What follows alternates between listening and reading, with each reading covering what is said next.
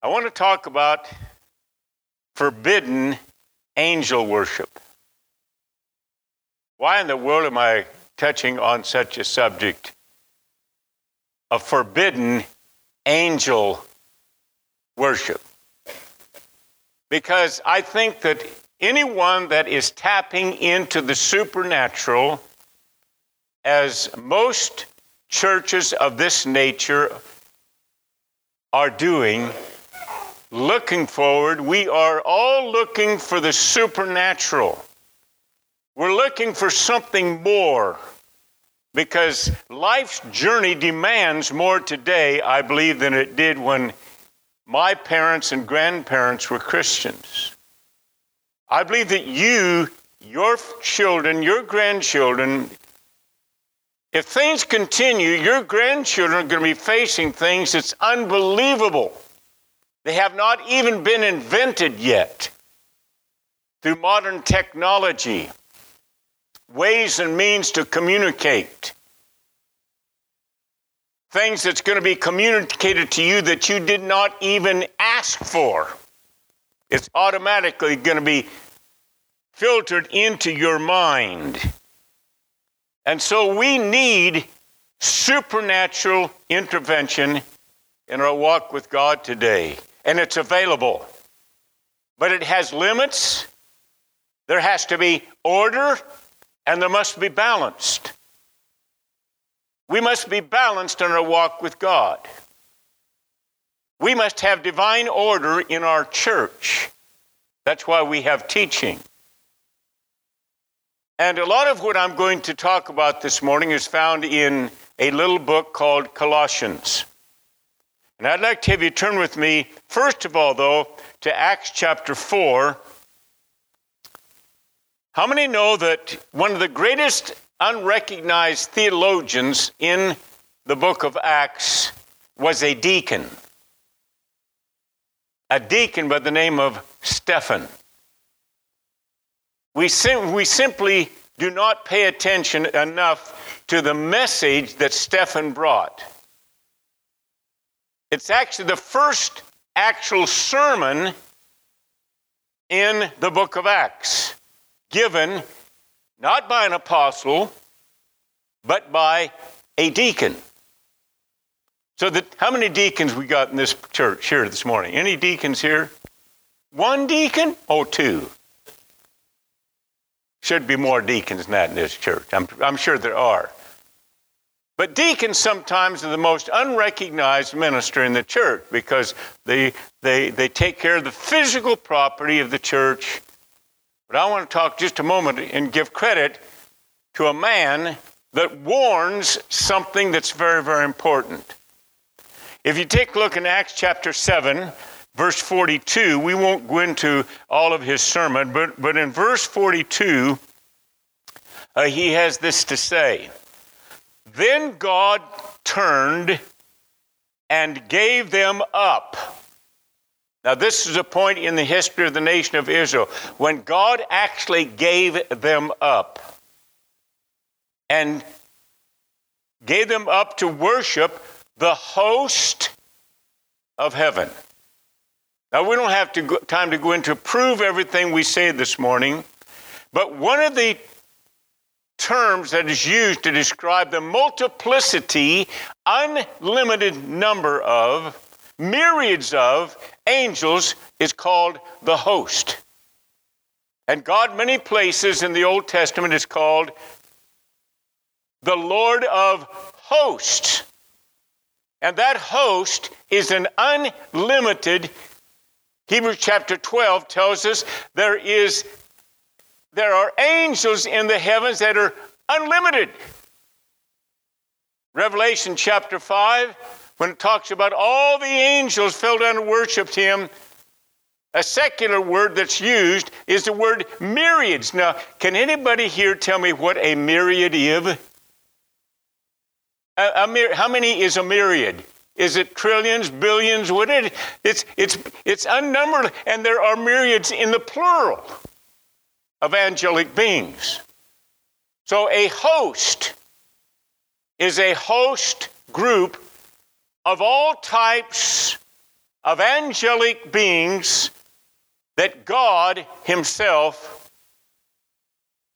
has available to do His will. That's one thing Psalm 103 tells us that the host or the angels do the will of God. Godly angels do the will of God. They do the work of God. They, they are messengers sent to do the will of God. And so the Bible tells us here, and Stephen is the only one in the book of Acts that tells us that, that God turned them over to worship the host of heaven, as is written in the book of prophets. Did you offer me slaughtered animals and sacrifices during 40 years in the wilderness, the house of Israel. You also took up the tabernacle of Moloch. Moloch was one of the gods. And the star of your God, Rephan, image which you made to worship. And because this, I will carry you away beyond Babylon. Now, the host of heaven, how many understand that the host of heaven is angelic beings? Do I have, I, I, we go into a lot of scripture, but you need to be students of the Bible. I had to dig out some of these things myself. So you need to be students of the Bible. How many are students of the Bible? How many read the Bible? Every day? Twice a day? Once a month? Use a vacuum cleaner to clean the dust off your Bible? I'm not here to criticize anybody. It's, it's easy to miss it. But we need to be like the Bereans who searched the scriptures daily to see if what the preachers were preaching were true. Sad to say, I'm in the classification of people called preachers. And preachers have been known to lie.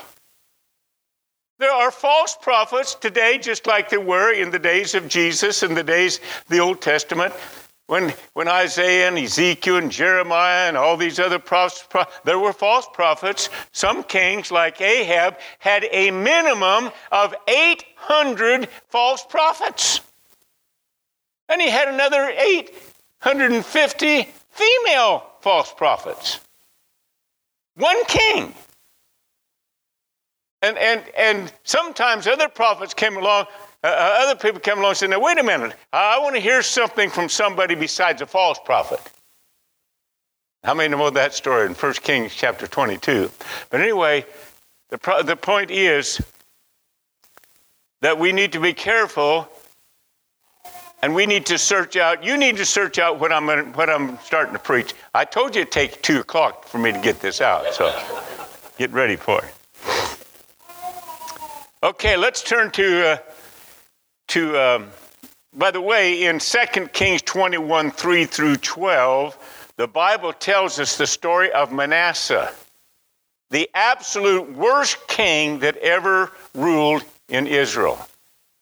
And the Bible tells us that he offered worship, he introduced worship to the host of heaven, along with all the other things, offering children as human sacrifices. Because all of these beings demand sacrifice. Every one of them, every idol, every idol in the Old Testament, there was a demonic entity behind it, and those demonic entities demanded either human sacrifice or some form of sacrifice. So now let's turn to Colossians. Colossians. Turn to somebody and say, This is going to be really good stuff. Okay, Colossians chapter 2. By the way, to give a little history of the background of Colossians, in the back of my Bible, there is a outline of the three journeys of the Apostle Paul. Anybody have that in your back of your Bible? Outlines the places he went during his three missionary journeys. Well, you will not find the city of Colossae mentioned as one of those places the Apostle Paul visited. because evidently Paul had never been to Colossae, but yet he writes a letter to Colossae. Now, Colossae was just a one horse town, something like Maiden Rock, where I was at yesterday. One gas station there. I don't think there's even a grocery store there anymore, is there? Anyway, a one horse town. And it's about 100 miles east of the city of Ephesus. That's where Philemon, remember the story of Philemon in the Bible? That's where Philemon and his wife Apphia and Archippus, his son, lived, and they had a church in their home, but they lived in the city of Colossae. But Paul possibly had never visited Colossae. A young man by the name of Apphia, who was a native of Colossae, who everything that the Bible says that they, they knew in Colossae, if you take a look at the first five or six verses, you'll find that they were taught to them by Apphia, a minister of the gospel. So somehow, Paul got in connection with this church and they recognized his apostolic authority. And so he writes this letter to the church at Colossae, even though perhaps he had never actually visited that church. But Colossae, Ephesus, and all those cities in that area where Paul visited, and other places also, including Corinth and Athens and all these places that Paul had been, they were into all kinds of mystic religions. And so Paul's concern, he begins to hear some stories coming from, uh, from Colossae about some things that's going on that's quite questionable. And that's why he writes this church to, to strengthen their faith, to encourage them never to abandon the preeminence of Jesus Christ. And in, in, in the first chapter, it, it builds up the preeminence of the Lord Jesus Christ. And, it, and it's necessary because some of them were tempted not necessarily to go back to, but to dabble. How many knows what it means to dabble? That's, that's a southeastern Iowa language. You dabble in something that you have no business dabbling in. Otherwise, you begin to investigate things because everything that is spiritual is not of God. A lot, of, a lot of people think, oh, everything that's spiritual the devil wants to make us believe everything that's spiritual is God. No. God and the devil are not any, in any kind of league together. They're not in any kind of fellowship. Paul says in 1 Corinthians that I would not have you to have fellowship with demons. And a lot of people actually think when they're when they're practicing seances and going to going through necromancy and uh, communicates to the dead that, they're actually talking to real people. They think that it is grandma I'm talking to, or grandpa, or my little four year old girl that passed away. And eh, when they're actually communicating with demons. And so Paul is writing what he writes here in chapter 2 and verse uh, chapter 2, yes. And uh, I want to begin in verse.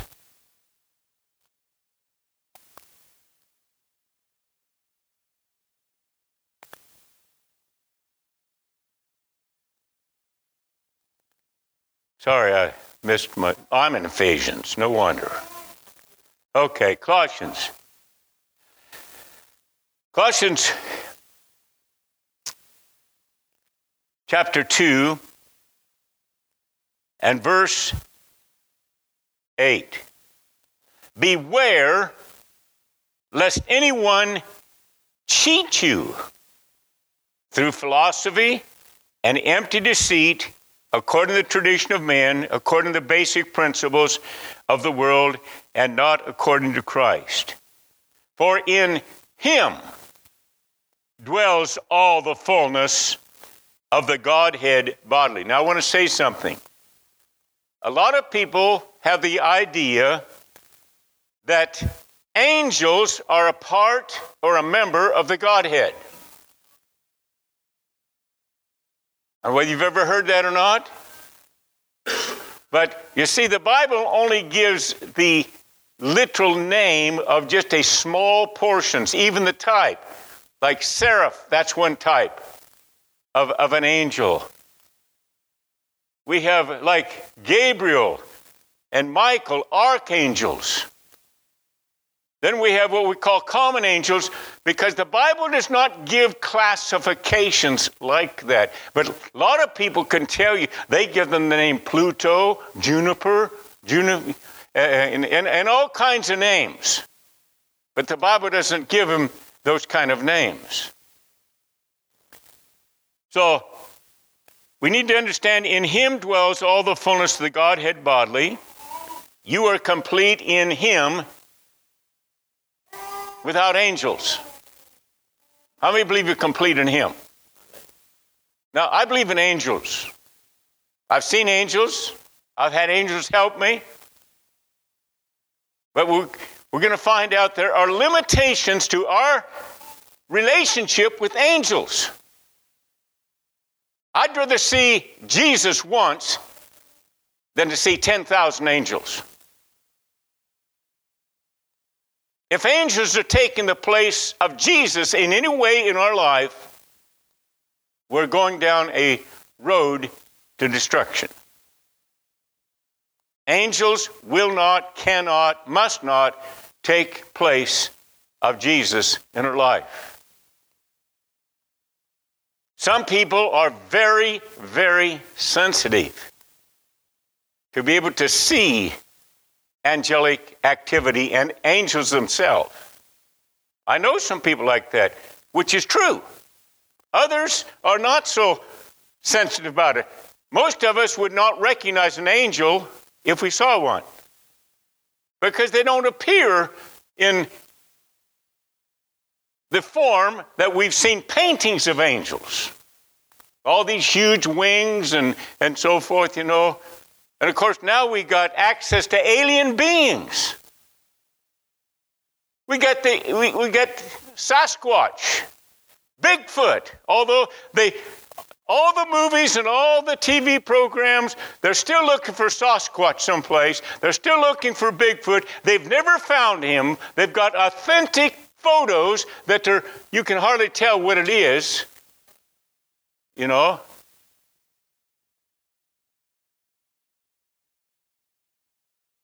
But we must not get overindulged in angelic beings. Okay, let's, let's go on. But it says, do not let anyone cheat you through philosophy, empty deceit, according to the tradition of man, according to the basic principles the word, and not according to Christ. For in him dwells all the fullness of the Godhead body. You're complete in him, who's the head and the principality and power. In him you were circumcised with the circumcision made without hands by putting off the body of the sins of the flesh by the circumcision of Christ, buried with him in baptism, in which you were also raised with him through faith in the working of God who raised him from the dead. Now, let's go down to verse 18. Once again, Paul says this Let no one cheat you of your reward by you taking in delight. Now, listen, there's a certain delight. I have people contact me. Some of them, I don't know how they get my name. Somebody pops says, Oh, I received a prophecy from Paul Tucker. You need to get a hold of him. My wife says, Who in the world are you texting now? Some, some woman that she never, never, never heard of. And I get, I, I, get, I get text from this one person, and she keeps seeing a brother and a father that she's never met. I mean, they, they at nighttime they pull up in a car and they sit under the uh, under this outside light, and she looks out, and here is a brother that she's never seen. She knows she has a brother someplace. So she texts me and says, Paul, do you think that's my brother? Uh, I'm serious. She's sincere. I said, I don't know if it's your brother. I don't think it's your brother. I think it should be something else. You need to read Colossians chapter 2, which it says here don't let anybody cheat you in your reward, taking delight in false humility and worshiping of angels. Now, it's possible for us to get so caught up in the supernatural, into mysticism, into supernatural activity, into understanding the power of angels. I don't deny the power of angels. Do you know that one angel, one angel, Peter tells us that angels are greater in power than we are individually.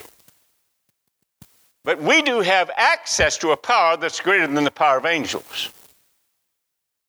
When the power of the Holy Spirit was released on the day of Pentecost, all power, Jesus said, what? What did he say? All power belongs to me. We have access to all power. But one angel defeated and killed 186,000 Assyrian soldiers one night, one angel.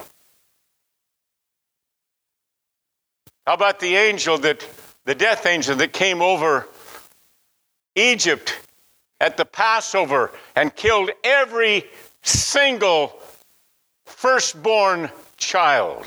Think of it. They do have power.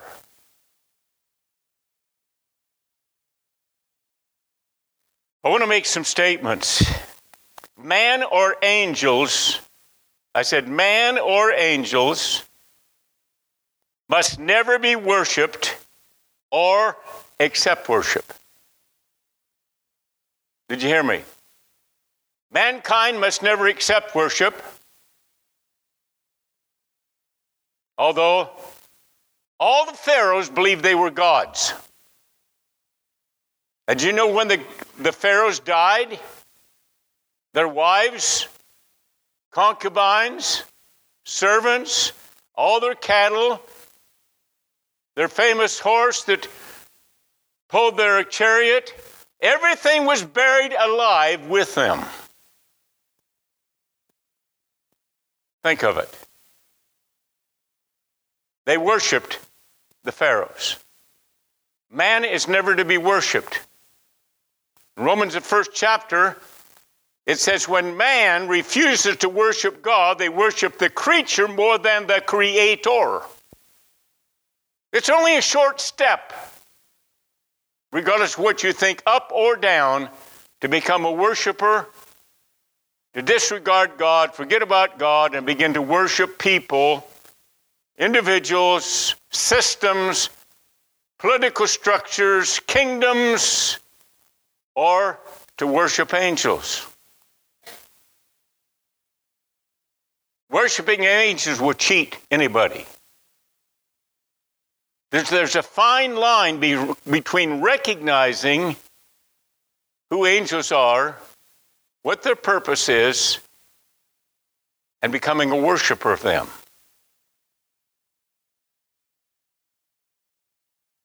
If we are so engrossed in seeing a miracle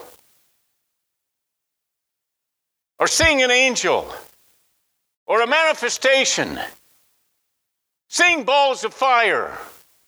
All these things can happen, but they're never to become objects of our attention, of our surface service, because whoever you worship is who you're going to serve. That's what Jesus said. When the, when the devil tried to get Jesus just to fall down once and worship him, he said, No, the, Thou shalt not worship anything except the Lord your God, and him you shall serve. So anything you worship becomes the one you serve.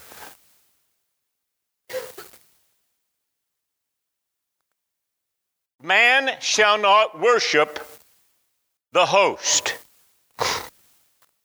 Remember, the first time in the New Testament talks about hosts. That's actually the, the only time in Luke's gospel when the when shepherds shepherds were out watching their flocks at night, what happened? A host, a host, a heavenly host appeared and they began to sing and worship God. Now, the shepherds didn't say, fall down and worship the heavenly host. They said, no, we got to go find this Jesus. They could have said, oh, let's form a new religion here. It's like Peter up on the mount when Jesus was transfigured. He said, hey, let's build three tabernacles here. What's a tabernacle for? It's a place of worship. Even Peter got caught up with the emotion of seeing Jesus in a glorified state. And he said, Wow, here's Elijah. I've been wanting to meet him all my life. Here he is. Here's Moses that God buried. Nobody knows where God buried him. You know why? Because they would have mummified him and he'd become a point of worship. The devil fought over the body of Moses. Why did it? He wanted it. Can you imagine what the body parts of Moses would be worth in the marketplace? How about the heart of Moses? How about the finger of Moses? How about the hand that held the rod of God of Moses? Did you realize that in many places in the world, when I was in Liberia, the afterbirth of a woman is worth $20,000 in the marketplace. They use it to practice sorcery with. I won't talk about the body parts that are really valuable. They become objects of worship. So, man must not worship the host. The Hebrew word is tesaba which means multi, just multitudes, multitudes. Deuteronomy 4, 15 through 19, 2 Kings 17, 16. There's a whole lot of scriptures in, in the Old Testament that talk about do not worship the hosts of heaven. It's a part of the whole idolatrous system.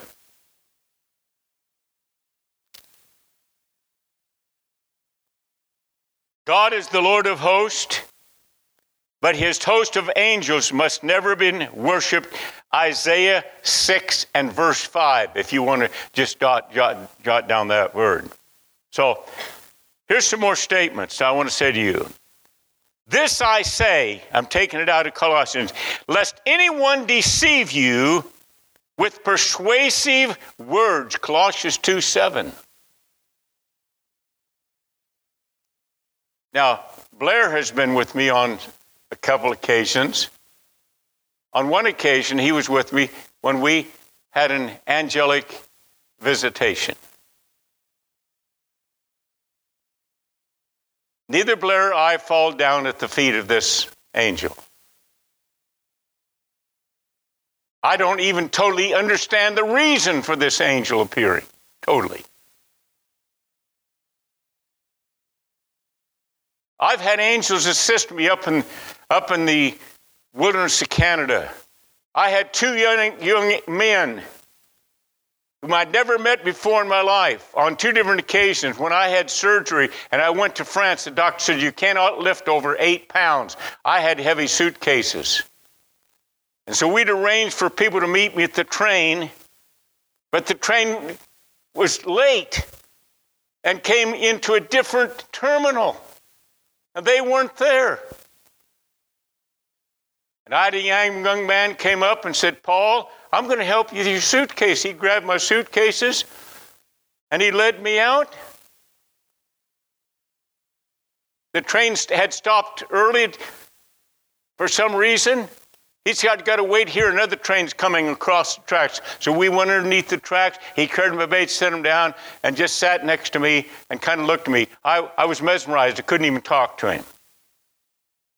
Another train they made an announcement in language I couldn't understand.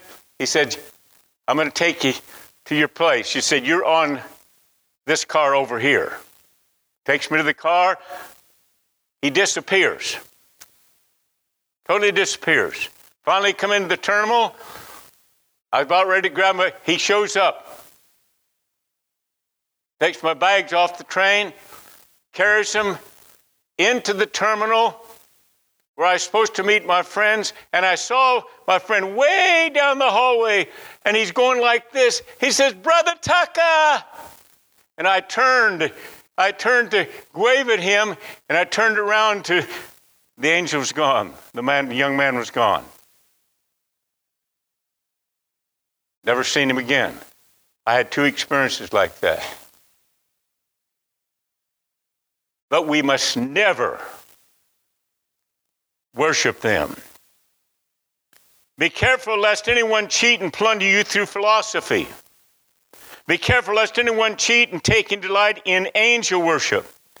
If anyone thinks himself to be spiritual, 1 Corinthians 14, 37 through 40, there were people in the church that said, you know, we are so spiritual, we don't need an apostle, we don't need a pastor, we don't need order. Anytime we want to speak, anytime we feel something inspired to give, we just blurt it out. We don't recognize anybody. No, Paul says, if anyone seems to be a prophet or seems to be spiritual, let him know that what I tell you is the commands of the Lord. See, we have commands of the, of the Lord Himself. How many believe that, that the Holy Spirit inspired Paul to write this letter? So, do, do we dare challenge and say, oh, yeah, but I tell you, this angel is real? Oh, this, this, this, which it may be real, but don't give it the preeminence.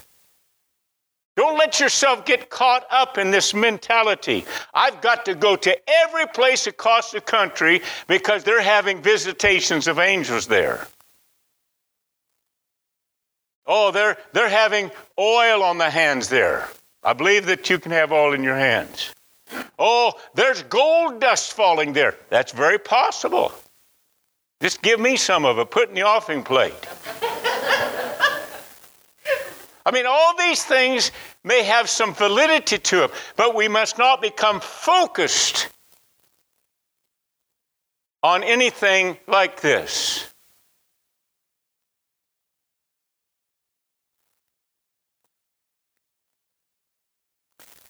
Number one, overemphasis seeking angelic activity. Now, remember when Peter got put in prison and the church met and prayed in the house of Mary. And an angel came and woke Peter up, shook him up, said, We're getting out of here. The gates flew open. Peter walked out. Angel let him out. When he gets out of prison, he said, You can walk on your own. So he walks to the house of Mary, knocks on the door, and I think the daughter came to the door. And she looked, she saw, hey, this is Peter. Somebody said, that has to be an angel. It has to be his angel. Now, Jesus told us, I think in Matthew chapter 12, that if you become like a little child, then you can become great. Then, down a few verses, he says that a little child's angel beholds the face of the Father. Now, what it's saying is that angels are assigned. I think that every one of us has an angel assigned to us. And maybe they look like you because they thought this was Peter's angel instead of him. It's, it's very possible. I don't know. I'm not going to I'm not going to describe things that the Bible don't say. I just believe that we do have angels assigned to us. Sometimes they choose to let us out of prison, some they leave in prison. I don't know why. James stayed in prison, got his head cut off. Peter got delivered from prison. Evidently, James had finished his course. I don't know. But I'm not going to say I would sure like to have an angel like Peter had rather than one like James had. How, how about you? Which one would you like to have? Did, did that angel, did James' angel fail him? No. Don't ask questions that you never will find the answer to. Just walk by faith every day. Don't expect to see an angel every day. I've had people say, Brother Tucker, would you pray that I'll see an angel? I say, no. Why not? I said, because the Lord might just let a false one come by. Although I don't understand all the things in the Bible why God, why God is God. And he can do something without asking my advice. He just does them. I don't understand in first in First Kings when these false prophets was all prophesying to Jehoshaphat, go into battle, go into battle.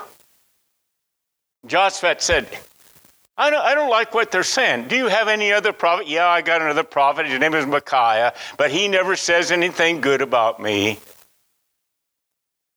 Well, ask him anyway. So then the story gets, gets into the heavenly realm, and, and here, here there's a discourse between God and some angelic beings, and he said, I'm looking for a lying spirit. I'm looking for somebody to prophesy to, to, to, to Ahab to get him to go into battle. And sure enough, a lying spirit steps up. God says, Who are you? He said, I'm a lying spirit. And I'll go in, I'll go, go into the, the mouth of these prophets, and, and I'll be a lying spirit, and I'll convince them to go to battle. Says the Lord says, okay. I don't, I don't have to explain that story. It's just in the Bible. You figure it out. But, but if you demand to see an angel, you might see one.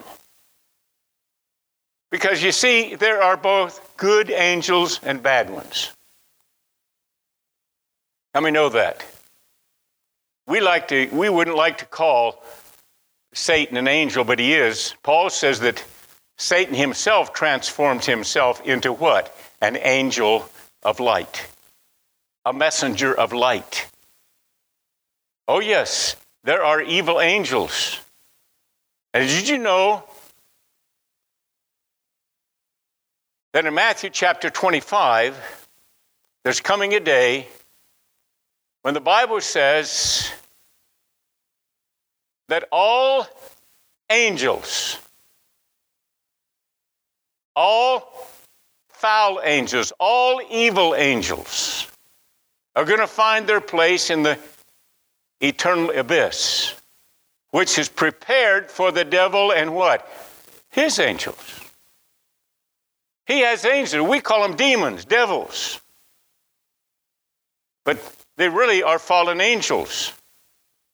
And evidently, he's you know, one third of an unnumbered group is quite a large group. One third fell with him. So, what are angels? Are we supposed to fall in love with angels? Now, I, have been studying this Bible. Please help me. I'm a learner. I mean that sincerely. You may be 50 years younger than I am, but I'm willing to learn from you. You can show me the Bible that Bible says we're to love angels or angels love us. I've never found one place that says we're to fall in love with angels, male or female. I cannot find any place that tells me that angels died on the cross for me.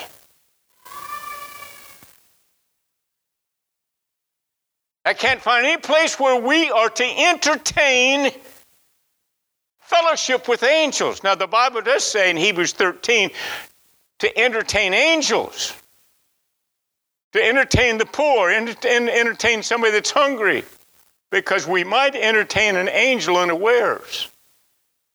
That's okay. To enter, that means to help them, to assist them. I may have done that a couple times in my life. But no place are we to, ha- to, to gather together. Okay, now we're going to gather together. We're going to invite the angels to come in.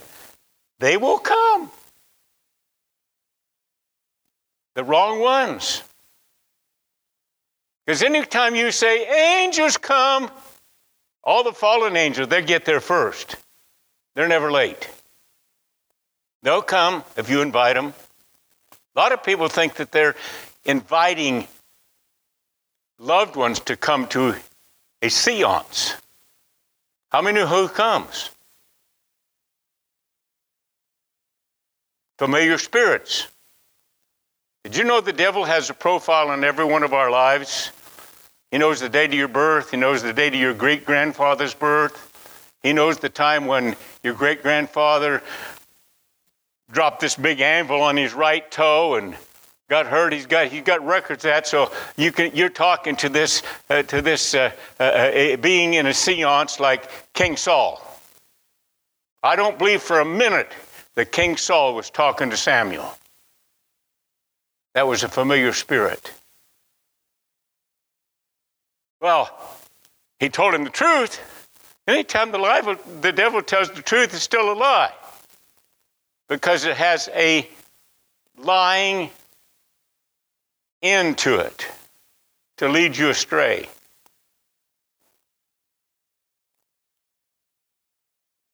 Somebody say amen for something. No? Turn to Hebrews for a moment. We still haven't reached 10, uh, 2 o'clock yet. Hebrews. Isn't it interesting that the book of Hebrews, we don't actually know for sure who wrote it? whether it's Paul, whether it's Barnabas, whether it's some other one of the apostles. We don't know exactly who it was written to, except they were Jewish believers. We know that. They were Jewish believers. It's interesting, though, how this amazing book starts out and leads us into all the rituals of Judaism, all the sacrifices, the priesthood, and so forth. But no matter who it's talking about, it always ends up talking about the preeminence of Jesus Christ, who is our high priest. And here in, in the first chapter, it says this in, in, in uh, verse 4. I'm not going to read the whole thing. Having become so much better, I mean, know Jesus is better greater than the angels. Why is that important? Because these people were being led astray, led away from Christ, believing that angels were either equal to or greater than Jesus Christ Himself, who was, the Bible tells you, He was the creator of everything. No place in the Bible does God say that an angel has ever created anything. They are simply created beings. They could not turn if you would if you take a, a ball of clay and form it into a dove and throw it up in the air, it'd fall on the ground. An angel couldn't change it into a living bird.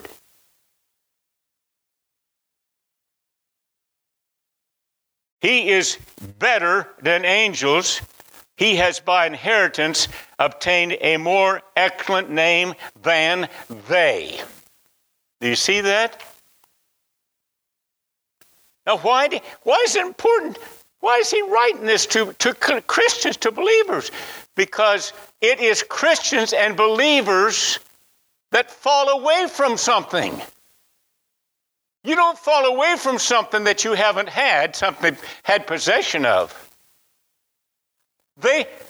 You don't lead somebody, uh, lead somebody astray that's already astray, Right? Unbelievers don't fall, they're already fallen. If you don't believe in Jesus Christ, the Bible says you're already condemned. So, all these writings, they are being written to people that need to be steadfast in their faith and not moved away from their faith and moved away from the truth. So he wants to once again establish the fact. Notice verse 5. For to which of the angels did he ever say this? You are my son. Today I have begotten you.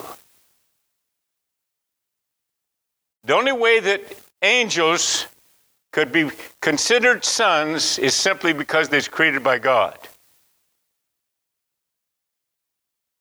They're not begotten in the sense that you and I are. They're totally different creation. They're not created any way like human beings are. They don't have sexual powers. Now, this great debate. I'm not going to go into this debate, but way back in the book of Genesis, the sons of God married the daughters of men. The offspring are what? Nephilim. That's not what the Bible says, but that's what they teach. Giants.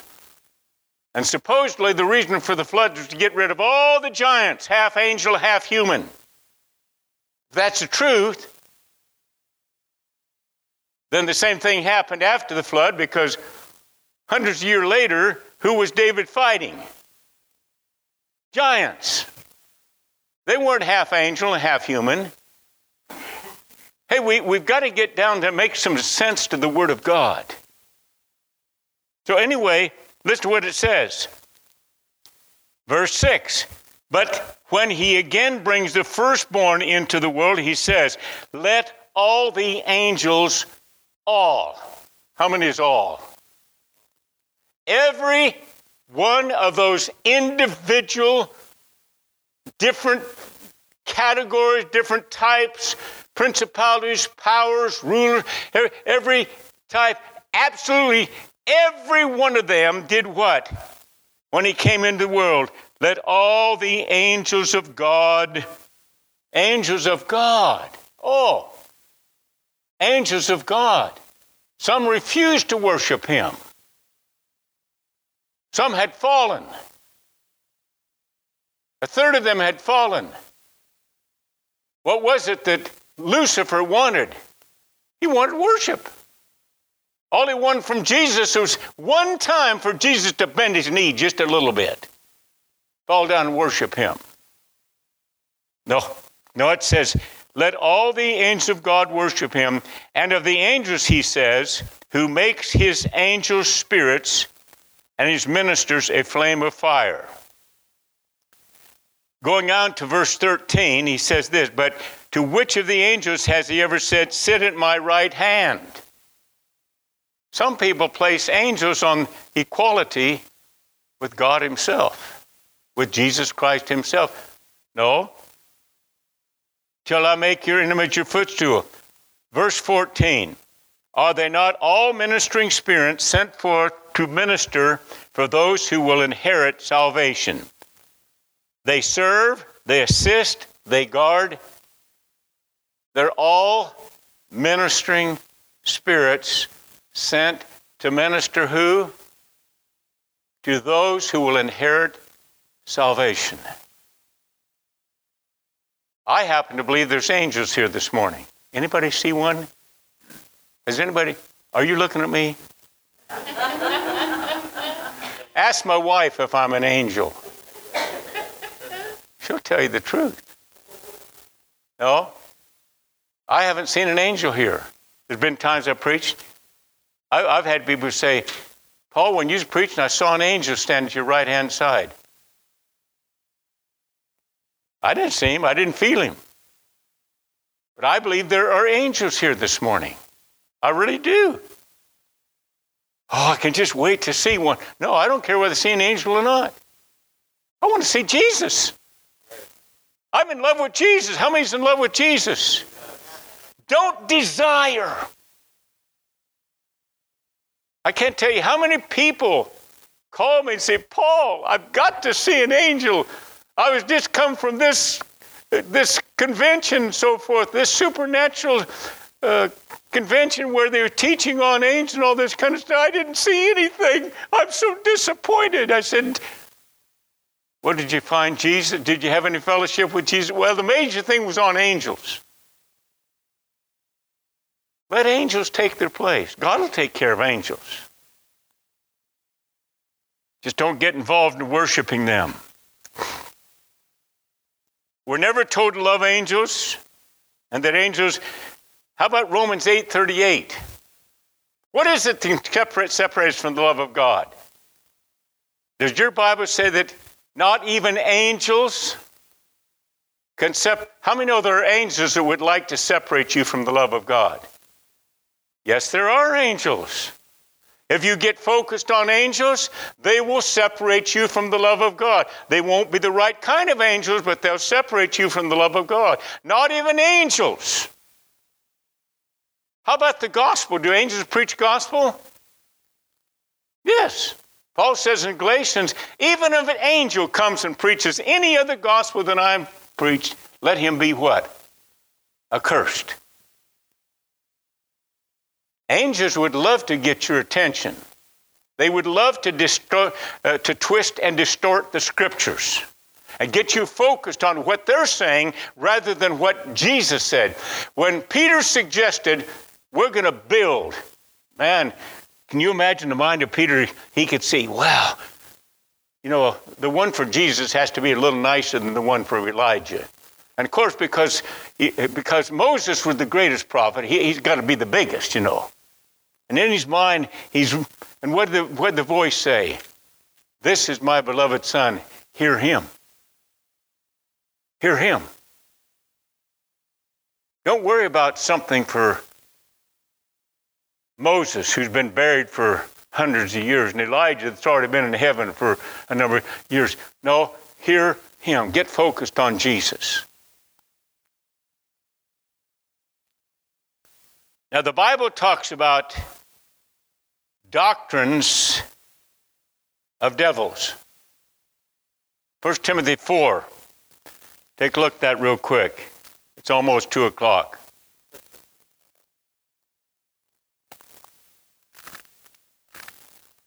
1 Timothy chapter 4, it says this. Verse 1. Now, my Bible says, Now the Spirit speaketh expressively. How many know that the Spirit always speaks expressively? Without contradiction, without being challenged. It's unchallengeable. The Spirit speaks expressively that in the latter times some shall what? you know, there are people that teach you can't depart from the faith. Once again, if you're a Christian and leave the faith, you're, de- you're departed from it. It's something you had a hold of. It says here, they, they, will, they will depart from the faith, giving heed to deceiving angels. Your Bible probably says spirits. Deceiving spirits, deceiving angels. Speaking lies and hypocrisy. Having their own conscience seared with a hot iron. Forbidding to marry. Forbidding to marry. Marriage is being challenged. If things continue to move at the speed they are, I probably won't be here another 10 or 15 years, but your great grandchildren will be. Marriage will be outdated. Did you hear me? Mary, there, there's the court system right now in our country God bless America. The, the, this nation that is one nation under God. In our country, the courts are filled right now with all kinds of lawsuits to try to get rid of the necessity of a marriage license. I mean, there are thousands. The courts are so backed up with this kind of junk, they can't even take care of the things that are necessary. Forbidding to marry, forbidding to recognize a couple as being man and woman. You don't dare do that. You're infringing on somebody's right. You are prejudiced if you do that. That's what the Word of God is talking about here. And commanding to abstain from foods which God has, re- has given to us to be received with thanksgiving because they're sanctified by the word of God and prayer. But giving, I, I, I failed to mention this, giving, giving heed to seducing spirits and doctrines, doctrines, plural, of devils. The devil has his own theology books. Believe me. And our great universities, even our cemeteries, seminaries, are filled with teachers who absolutely deny the authenticity of the Bible. If you believe in the Bible, you're called a literalist, right, Blair? Literalist. Well, these are just stories. They're just fables. They're something made up to make interesting, to kind of help us understand the structure of the evolution. Doctrines designed, written, accepted, embraced of devils. There's something that's called false doctrine. There's something that's called error. There's something that's called doctrines of demons. I can accept error. When I say accept, I can accept the fact that there are people who don't agree with my belief system in the Bible. They're in some form of error, but there are absolutely doctrines of devils that the total design is to erode your faith in the preeminence of Jesus Christ and make you a fool if you literally believe the Word of God.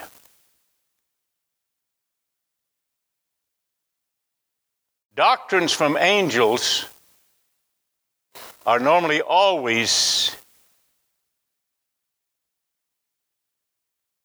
doctrines from Satan himself.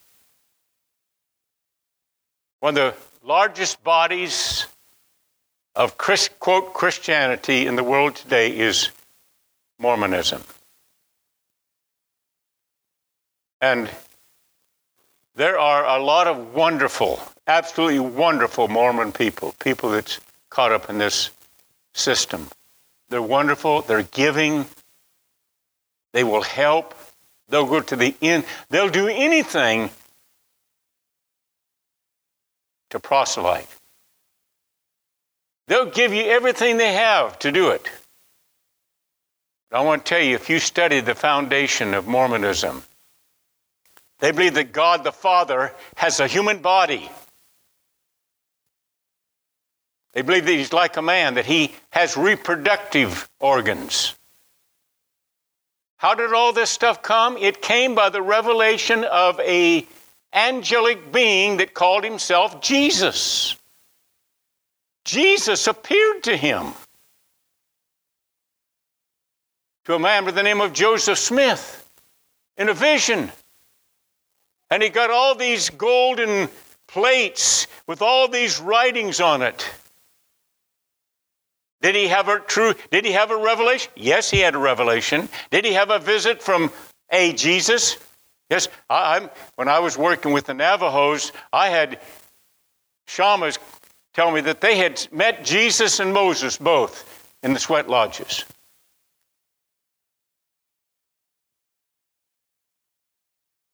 Yes, they were real revelations, but from the wrong source. How many get the message don't worship angels? Don't get wrapped up in angels. Now, maybe I'll continue this until 2 o'clock next week. How many love the Lord? How many believe in the preeminence of the Lord Jesus Christ? Yes. Folks, don't let anything get your focus off of Him. I mean, it's so easy. It's so easy in our desire to become more spiritual, to have more power of God, to have more influence, more, more impact. We want to delve into spiritual things, yes, but there has to be some safeguards. There has to be some order. There has to be some balance. We have to listen to other people. We need accountability. Anytime we come to place we say it's none of your business, How many know that one man, one man's sin in the nation of Israel, one man's sin when Joshua came into the city of Jericho, and they had that great victory, and Jericho fell. Joshua chapter 7, the first verse starts out like this And Israel committed a trespass against God. What one man did was placed on the account of the whole nation of Israel because he was in covenant relationship with the rest of them. Achan, remember the story of Achan? And God said, If you don't deal with Achan, I will not ever be with you again. And sad as the story is, Achan and everything he possessed had to be taken out, he had to be killed, and had to be burnt. Otherwise, the whole nation. So you see, we are members one of another. I cannot have a secret life. I had to be transparent. As a man, if I'm a man of God, I have to be transparent. I can't be having secret affairs, doing, I can't be a thief, covetousness, all these things would affect the unity of the body of Christ. And you see, the Lord is coming back for what? A glorious church.